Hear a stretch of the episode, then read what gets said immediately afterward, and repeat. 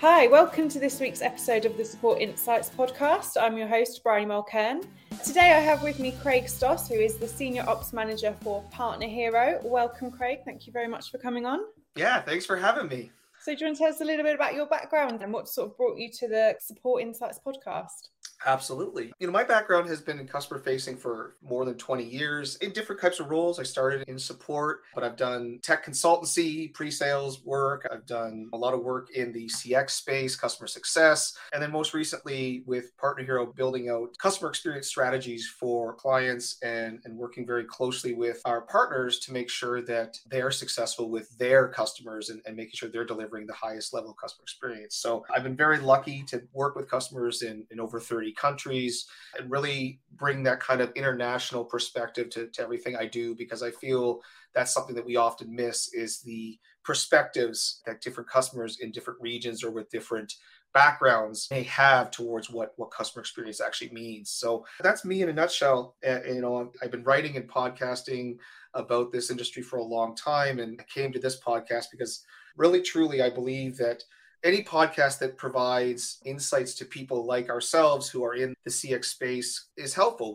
I, I, always say that we have a finite set of problems, but there's an infinite way of solving them. And so anything you can hear or learn or read about is is helpful and that's you know kind of my mission for joining these types of podcasts i didn't know that you worked with businesses in 30 different countries. Yeah, I worked for a company who had me work with some of their biggest international clients. And I spent six years of my career on the road, you know, traveling literally around the globe, meeting with clients in all sorts of different sectors, you know, high tech, finance, aerospace, and defense.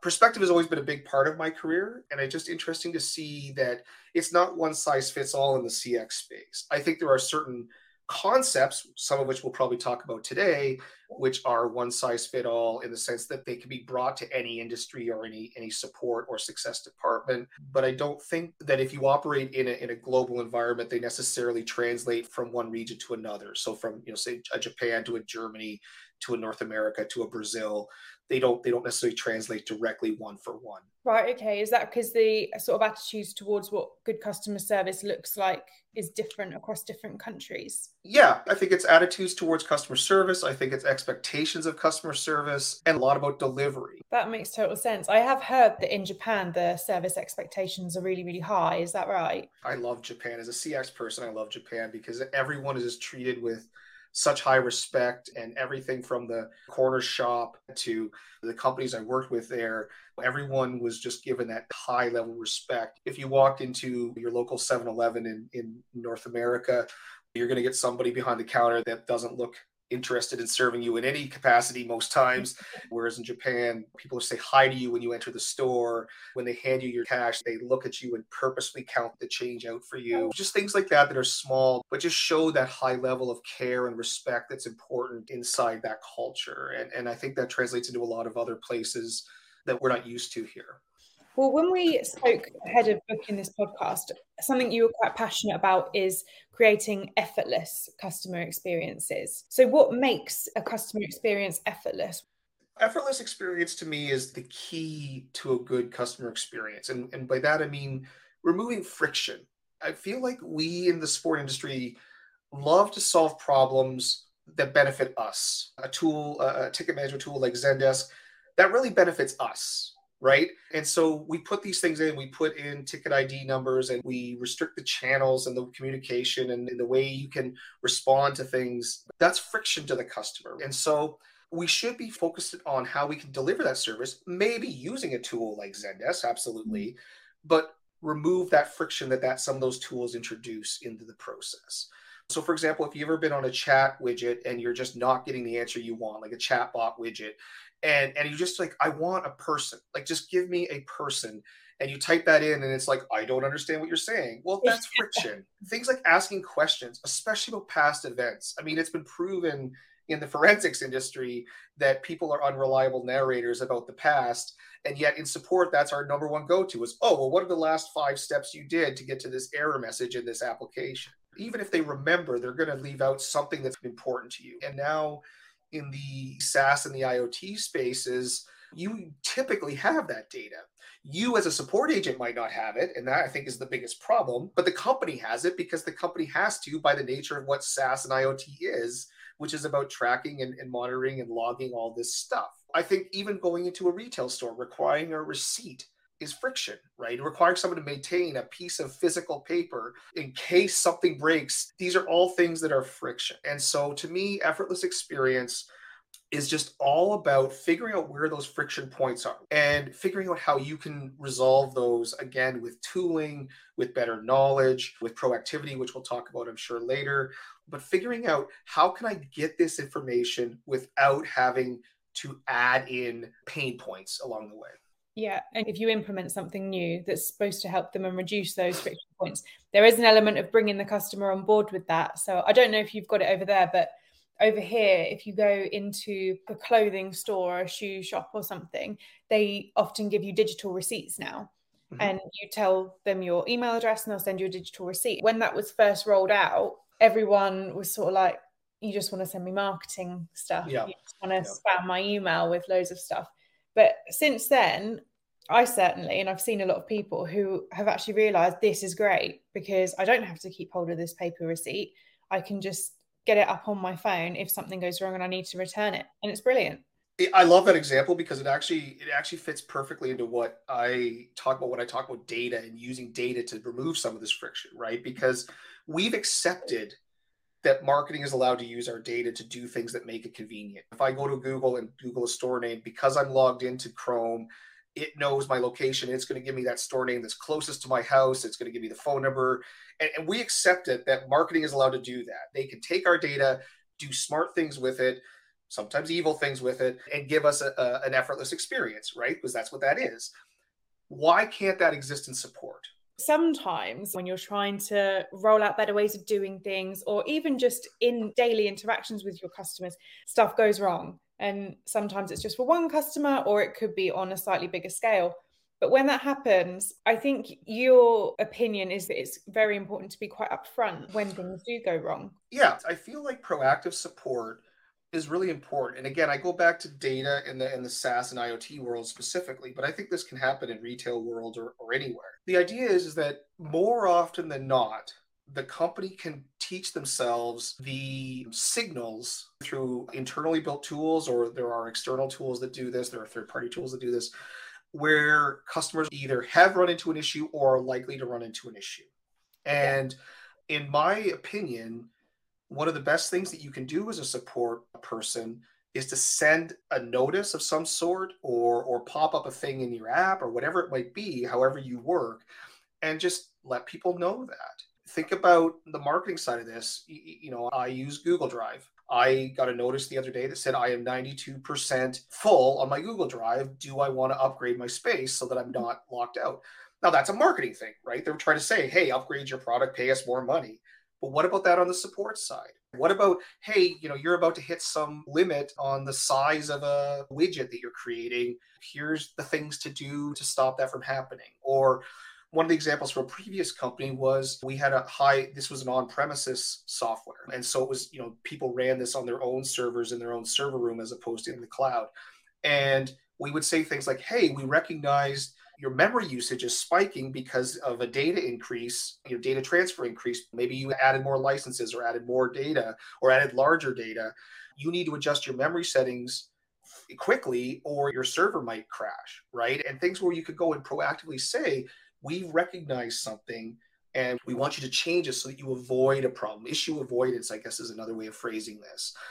There's all sorts of things to do that, right? You see little widgets all the time where they pop up and say, hey, you haven't filled this form incorrectly.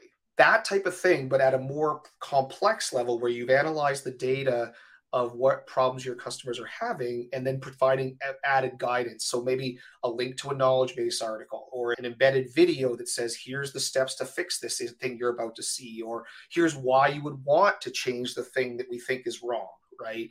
That's the type of stuff that I think is, is really important to prevent issues, not for case deflection reasons. I mean, that's maybe an added benefit from the support side, but it's again going back to removing that friction. The customer doesn't need to call you the, the customer can just continue on with their work and be like, oh, look, there's something I'm doing wrong. They've told me how to fix it. I'll just fix it and keep mm-hmm. moving. No friction at all. I think it creates a level of understanding for a service providing business or a consumer business as well. There's a clothing brand that I order from quite a lot. And I remember a few months ago, they, I think they transferred some of their stock to another warehouse. So it was delaying their delivery, and I pay for premium delivery. So they sent out this notice to all premium delivery subscribers saying, you know, just so you know, we've got stock in two different places. It might postpone delivery, it might affect your premier delivery. But they had let me know. So I already understood why there was a problem going on. And even better, it didn't affect me, but they didn't wait and see. They let me know beforehand. That's excellent. I love that stuff. And I think back to I was traveling when COVID started back in March 2020, and I was in another country when kind of everything was starting to shut down and I had some onward flights that I had booked.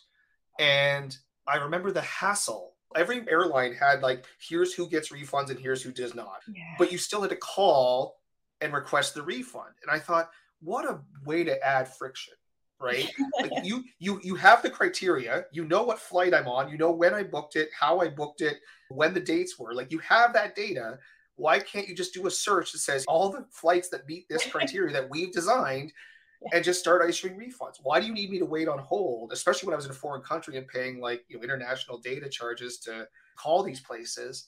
Yeah, and during COVID, you know, support was already under a lot of pressure to mm-hmm. to be successful. So, uh, you know, that's the type of thing. Like, be be proactive. You know, and if nothing goes wrong, you've lost nothing, right? But if something goes wrong, then the customer knows, and that that to me is is just removing that friction. It, it goes back to showing that you actually care about the customer experience. Because I just don't ever want to email or call a support department. I want you to tell me what's wrong, and I want that data to be clear, whether it be through a Google search or or through the, the app or the thing itself.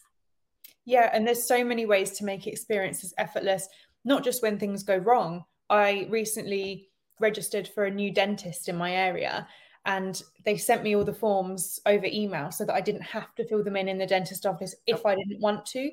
I could just, oh, okay, I've got five minutes. I'll just fill in all my medical history now. Yeah. It does make life a bit easier for them that they don't have to manually do it when I get there and process it. But it also means I don't have to sit around in the dentist waiting room. I can do it at my convenience. Yeah. I, I love that one because I have horrible handwriting. And so I sit there with a clipboard trying to write and it's like someone has to read this and probably put it into a computer anyways why don't you just let me do it you know put it in your computer for you I... yeah so in general how do you think companies can take small steps to just kind of improve their customer experiences or just quick fixes they can do to make the customer experience more effortless straight away i would argue the first thing you need to do is your support department has to have everything in order and by mm-hmm. that i mean think about things like what is the state of your external knowledge sharing? Some people have no knowledge base at all, or maybe it's organized poorly or unsearchable. You cannot proactively present knowledge or fix problems if you don't have the data and the information to know what problems you need to fix, right? I mean, it's one of those things that if your configuration doesn't support proactive support, you will never succeed. So that's the first one is make sure your data is present, it exists it, it, in whatever format I mm-hmm. for for walkthrough things, I love video. I love video that just says like click, you know, click on this and then click on this and then click on this and then here's here's the results and here's why you want to do it. There's so many tools out there now that allow you to record your screen and and just reuse the content that you create. I, I just I think that's so powerful. So once your data is there, the next step to me is doing more analysis, either manually or with the tool. But the idea is where do your customers need assistance? When do they need it? You know, do they need mm-hmm. assistance registering? Do they need assistance at a certain widget? Where are they? Are they on an app? Are they on a physical device somewhere like a thermostat or some sort of smart device? Are they on a laptop? So, you know, when they need it, you know, where they need it. And then you figure out, okay, well, how do we present that data in that context? So, Maybe that's on a physical device. Maybe that's a pop up that says, We've encountered this error. If you go to our knowledge base and search this number, here's the data, here's the information you need to solve this problem. Maybe if you're in an app, on your phone. Maybe that's a direct link into a knowledge base, or maybe you have a, a, chat widget built into your app that, that does something magical.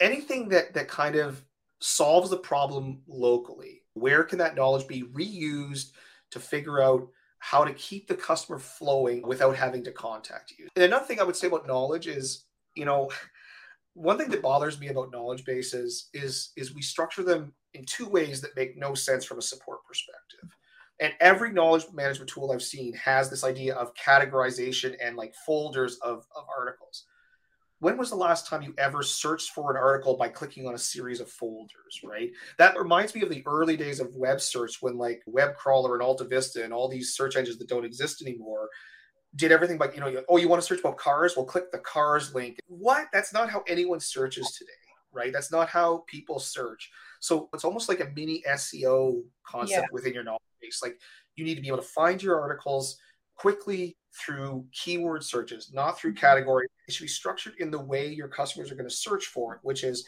hey i, I want to do this thing with your product or i hit this error with your product i love error codes for this reason if you type in an error code hopefully it's keyword deterministic. It's like this error mm-hmm. code maps to this thing. Companies like Dell and Oracle are really good with this. Big, big dinosaur companies that I think have really adopted this really well. So, you know, if you do those things, then your knowledge becomes instantly reusable in many different contexts to be able to remove friction.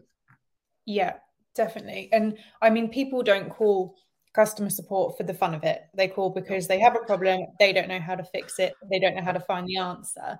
Yeah. People used to search one or two word phrases and then look for what they want. But now people expect things to come to them and people will search detailed things. This is specifically the issue. How do I fix it? Yeah. Or what's the address of this place? Are they open right now? Do they sell vegan food options? And if that's not coming up really easily online, you're going to have another person calling for something they could have easily found if your information was up to date on your site. The same for the knowledge articles. And there's nothing wrong with people calling or chatbotting or whatever they're doing to try and get support.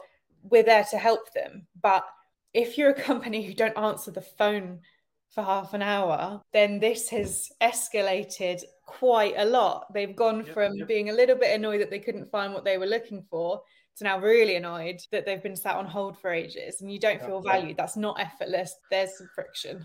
Absolutely. I totally agree with that. We've developed into a society slowly where everything is on demand, right? We have phones here that can mm-hmm. answer any question we literally want to answer in a matter of seconds on demand. And support is no different.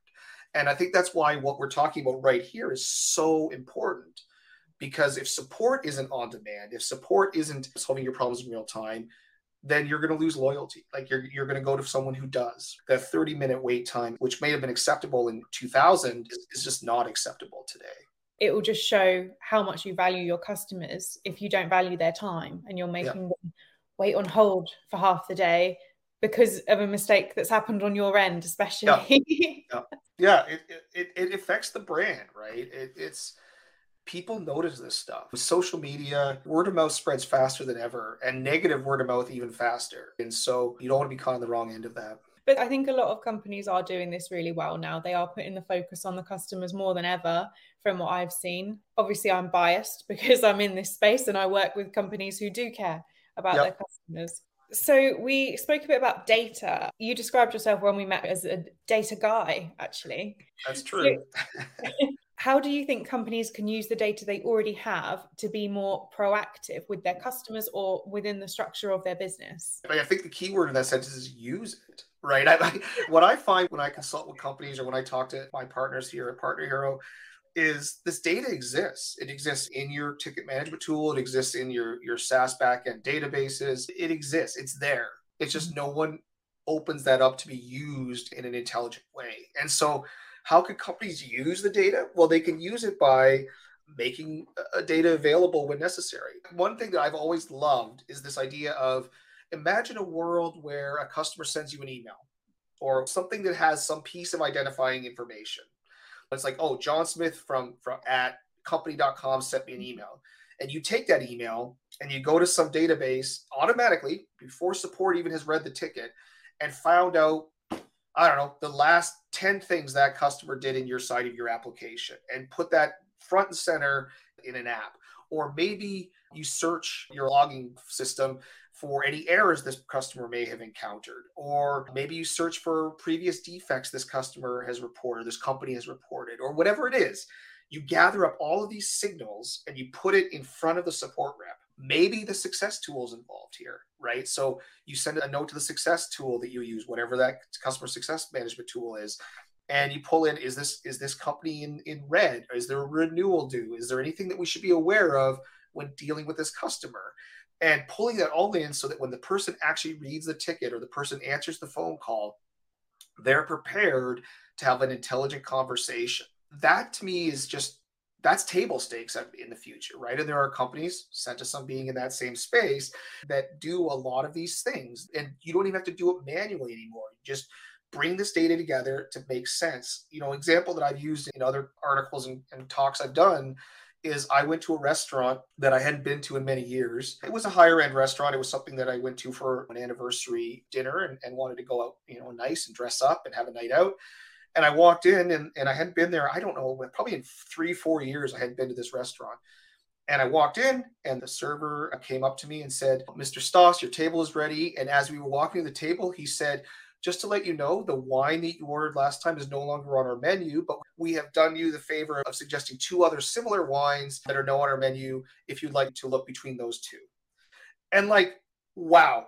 Wow. Talk about customer experience, right? They somehow kept that receipt and ordered on me. And when I booked that restaurant, they knew Craig Stoss had ordered this wine. That's the type of thing that I think is really interesting to me in the support space. There's a company that I was talking to recently where they actually expose backend data in a way that support can read it and even manipulate it if you allow them to so that you don't have to escalate tickets to development anymore. And I was like, that's brilliant. Because we've all been in the situation where it's like, hmm, there's some weird thing in the database now. Oh, I, I can't fix this. Let's wait for development to assess it and go in and fix it or fix a bug or you know whatever it is. Mm-hmm. And that takes time and it introduces friction. Whereas if if you know that hey, sometimes something gets set wrong and all you need to do is reset a flag in a database.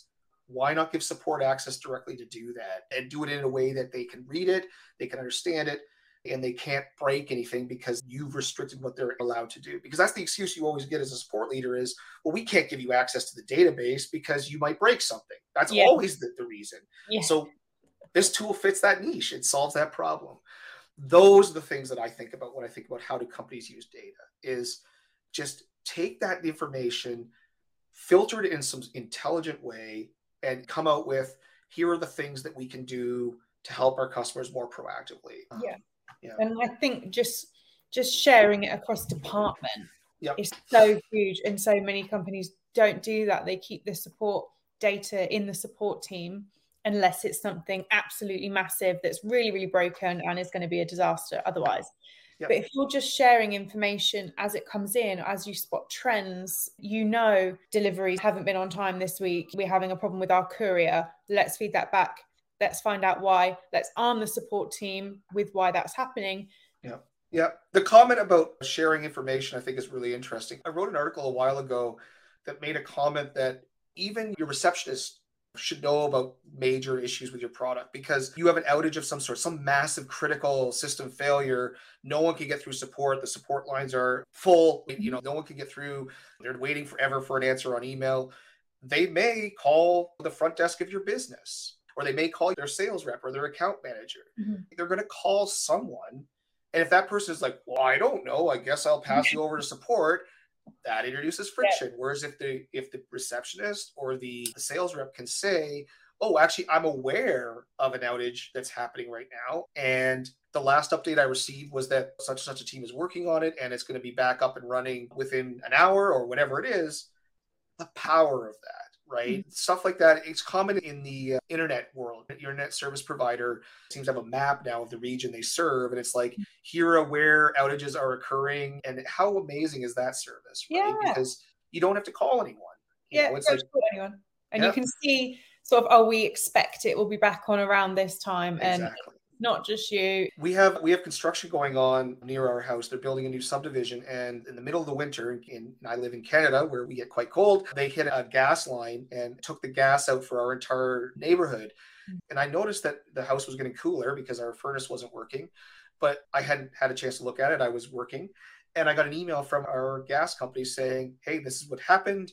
And they gave exact instructions. They're going to fix it, and then someone will come to your door and test all your gas appliances to make sure they're working properly and there's no faults. And sure enough, it's exactly what they said. And I was like, that's impressive to me. It wasn't just like, I'm texting my neighbor, are you out of gas? It was a very good experience. And they emailed it to our region because they knew the data of my postal code. they could they could email just the people in that postal code. They didn't have to email all of their customers to say, if you are impacted. I hate those emails, by the way. The emails that say, if you fit this demographic or this certain set of criteria, you may be affected by this thing. Well, no, you send it to me. Like, tell me if I'm affected. I may not know if I fit certain criteria. Those emails bother me so much when I read them from companies. Yeah, no, I completely agree. One thing that I love about Google is when you go to Google's knowledge base, it recognizes your account and it will put up a, a thing at the top. For example, the thing you were looking up is only for administrators you know, the account CSTOS at blah, blah, blah, blah, blah is not an administrative account. So here's the article, but you may need to contact your administrator in order to do this. And I was like, that's brilliant, right? that that's, that gets me excited because it goes back to the email thing. Like, if you're affected, do these things. Well, no, they Google just told me that I can't do this thing. I can look up the article and I can read it, but I will not be able to do this thing. And instead of me having to go and try and find that out for myself, friction, they've told me what to do to get around that friction. Anything like that is is amazing to me because it just makes things so much simpler. And people will choose simplicity and good service every time. Exactly. The loyalty comes from that experience. I think the piece that we didn't talk about here, I was focusing on customers mm. but this starts at the beginning of the prospect the customer journey. I talked to an interesting a person who's a knowledge base expert a couple months ago and he talked about so i talked about structuring knowledge about how your customers want to find stuff. Mm-hmm. what about your prospects? What if your customers are doing kind of an informal rfp and they just want to find some piece of information like does your product do something that i want it to do? Does that information exist in your website? How many websites do you go to that are these beautiful, fluffy marketing words that are amazing. And it's like, just tell me what you do. Like, yeah. do you do you do the thing that I want you to do? Marketing is fine. I have nothing against marketers at all. But I'm trying to do something, you know, reduce CSAT. I'll just use something, you know, common. Sorry, to increase CSAT. sure, that's the outcome. Yeah, I get it. But how do you do that? What do you actually do to improve CSAT? Like, what is the actual functions that you perform for me? Because every product claims to do the things reduce handle time increase csat improve deflection make better customer experience. Uh, every product promises that because that's what the industry we're in and those are the problems we're trying to solve. So yeah i would say it starts at the prospect side and we, we didn't really touch on that. Yeah that's your example. say that because on the front page of our website it says increase csat and so now I'm looking on there to be like, oh God, do we explain how? Do we explain Yeah, well, I think the thing is, I mean, I wasn't calling your website out because I haven't looked at it this morning, but the thing that gets me is if I posted in some sort of customer leader forum or on Twitter or somewhere where there's maybe a group of people who are in our industry and said, hey, could you name a tool that does X? Mm-hmm. Or you go to Google and you search, hey, tools that do X, you're going to get similar answers because a, the company that's the best SEO is going to come up in your Google searches. And then B, the most the largest tools are the ones that are going to be the ones that are responded to in the social media landscape. Neither of those means it's the best tool for me. So how do I find a tool like Sentisum that until we first spoke I hadn't heard of? How do I find that tool and how do I know what that tool does so that I can potentially implement it or include it in an RFP? One I talked about is a small company that does the database manipulation for support. Mm-hmm. You know, I had never heard of that tool until very recently either, right? And and it's a very niche tool. Like how would I ever search for something like that? Yeah. So so that that's the thing that I think is important is, you know, if you have a website that that solves a specific problem, it needs to tell me how you solve it because mm-hmm. Yeah, fair point. I'm going to have a little dig through our website. That's fair. Thanks so much for coming on the podcast, Greg. It's been really nice to talk to you about making customer experiences effortless. I feel like I have come away with a lot to think about. But yeah, it's been really nice to talk to you. Thank you very much. Yeah, thanks so much, Bryony. I really appreciate you reaching out to me, and I um I hope that your listeners found this insightful. Thank you.